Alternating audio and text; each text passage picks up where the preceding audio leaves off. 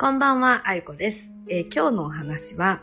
あのー、質問がね結構来てましたので、その質問に答えるような形でちょっと進めていきたいなと思います。それと、あのー、前回ね、あのー、こう、熊野の時に祈願とかをしていただいて、祈願、ご祈願の内容とかを、まあ皆さんちょっとこう読ませていただいてたりとかすると、まあ今もタイムリーな話題とこうちょっとシンクロするんですけれども、あの、健康面ですね。体について、えー、祈願されてる方とか、あのいろいろとこう不安をお持ちの方とか、まあ、そういうご質問がやっぱりここ最近目立つんですよね。で、まあ、祈願の内容にもそんな感じで入ってきてるっていうのはねありますね。で、まああのー、ね、えー、いちがつなかば過ぎぐらいからもうにがつはひとしきこのコロナウイルスのね話で持ちきりになってますので、余計にね自分の体調面っていうのはどんな方もちょっと気になる部分じゃないかなと思います。で、基本的にねあのどれだけ幸せな時間を過ごしてたとしても、何かお仕事でうまくいったとしても、うん、あと本当にこ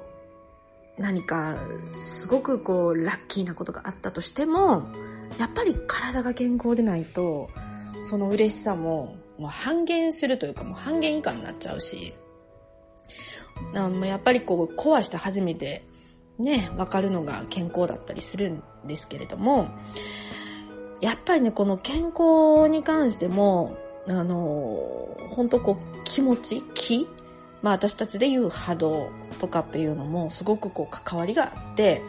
やっぱりこうオーラがすごくクリアで綺麗な人だったりですとか、まあ、いつもちょっとこうプラスの波動を出してる人だったりですとか、あのそういう方ってやはりこうどんなねこういうウイルス、ウイルスが流行ったりとかインフルエンザが流行ったりとか、まあ、他の病気ありますよね。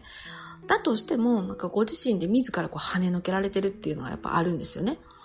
で、これはあの私の目にはねあのこう結構こうパーンと張ったものとかじゃなくて、ちょっと想像していただきたいのはこうシャボン玉みたいな中にこう自分がポワーンとこう浮いてるっていうような形が実は一番ベストなんですよ。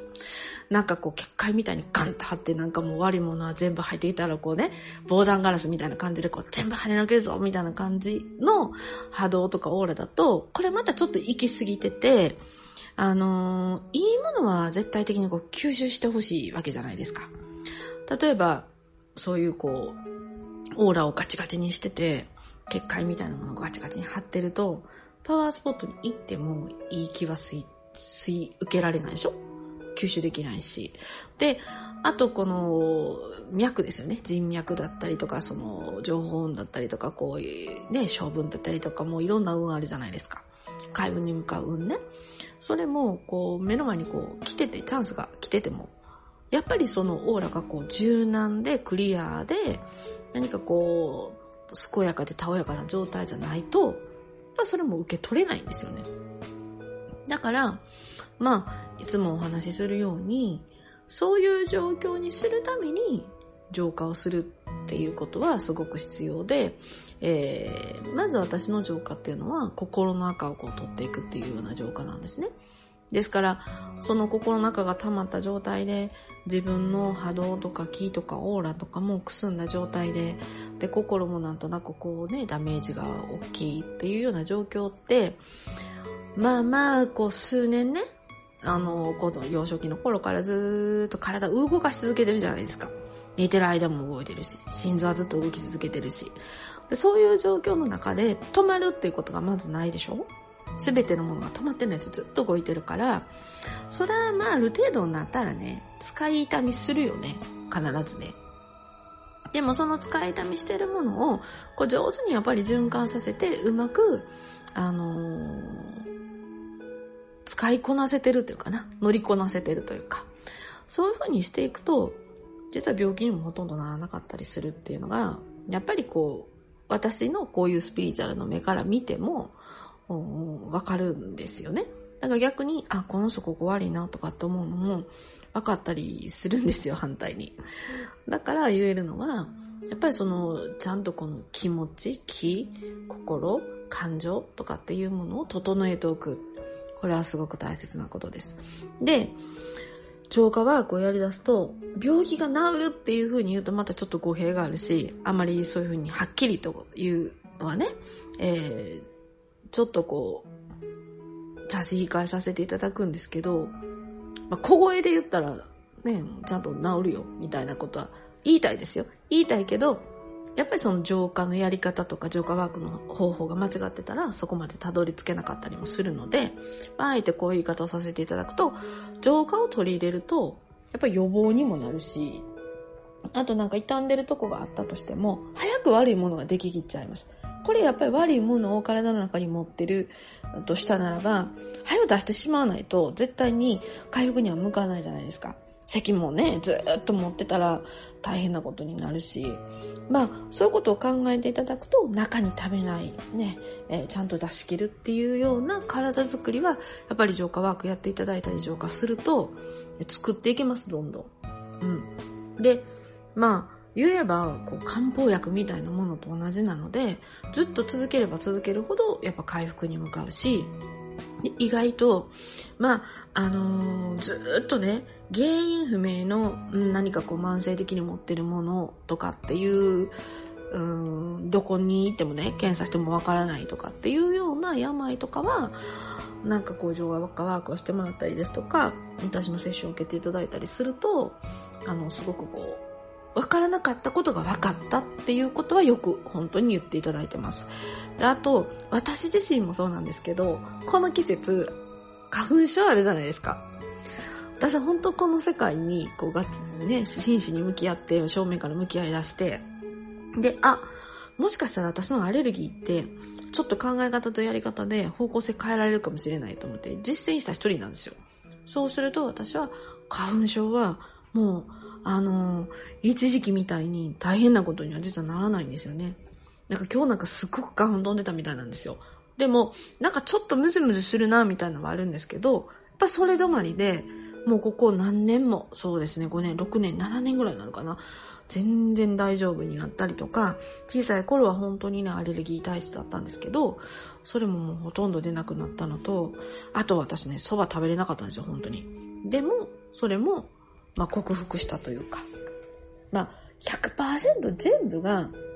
浄化のせいではないとは思うんですけれども、自分でねやっぱり気をつけて体を作ってきたりとかっていうこともあるし、その自分のこの体質を変えようと思って食べ物を食べ変えたりですとか、いいと言われるものを摂取したりですとか、そういうこともしつつ併用ではありますけれども、やっぱりこう浄化をやっていったことによって自分私自身の体質も変えられたっていうのがあるから、そのやって損はない、プラスになるものだと思うんですよ。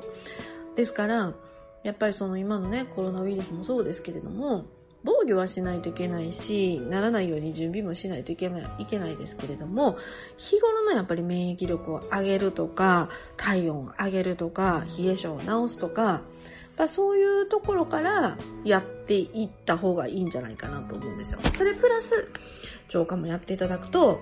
本当に健康体になっていくと思うんですね。あと食べ物を気をつけていただいたりですとか、やっぱり健康って、えっと、急には作れない、やっぱり日々の積み重ねだと思いますし、浄化ワークも実は日々の積み重ねなんですね。あ、そういうとこをあの考えてみると、あ、やっぱりどっちも大事だし、どっちもやった方がいいよねっていうふうにやっぱ私は思うんですよ。ですから、あの慢性的なものをお持ちだったりとか、うん、特にその原因不明とかって思ってらっしゃる方とかは一度お試しいただくといいんじゃないかなと思います。まあ結果も出てますしね。私自身が一番何よりそのね、まあアレルギーも慢性的なもんじゃないですか。まあそれもね、すっきりしたっていうのもありますから、まあまあよろしければね、えっとちょっと浄化ワークの方もやっていただいたりですとか、あとね、もう最後にあのお伝えしとくと、今の本当に大変なこの新型ねコロナウイルス、これに関してはもうあの正しい情報を自分なりにきちんと取って、で過剰に反応し過剰にね反応することなく、まあ、守るべきこと、防御をしとくべきこと、うん、安全に、うん、進めることっていうのは念頭に置いていっていただきながら、逆にこの時期にこう基礎体力つけるみたいな、まあそんな風にこうね、改善していただいたらいいんじゃないかなと思います。まあ、春はいい季節でもあるんですけれども、そういうこう花粉症だったりですとか、自分のちょっと慢性的なものが出やすい時期でもあるので、えー、まあね、今日のお話ちょっと参考していただ、参考にしていただいて、えっと、楽しいね、春を迎えていただきたいなと思います。まあ、じゃあ今日はこれくらいにしようかな。はい。えー、またね、明日も何か、あそうやな、明日はどんな話しようかな。で、こうね、日々終わる頃にもまた次の明日のことを考えてるっていうような感じですよね。うん。なので、えー、まあね、今日も聞いていただいて、えー、感謝でございます。またよかったら明日も聞いてください。あいこでした。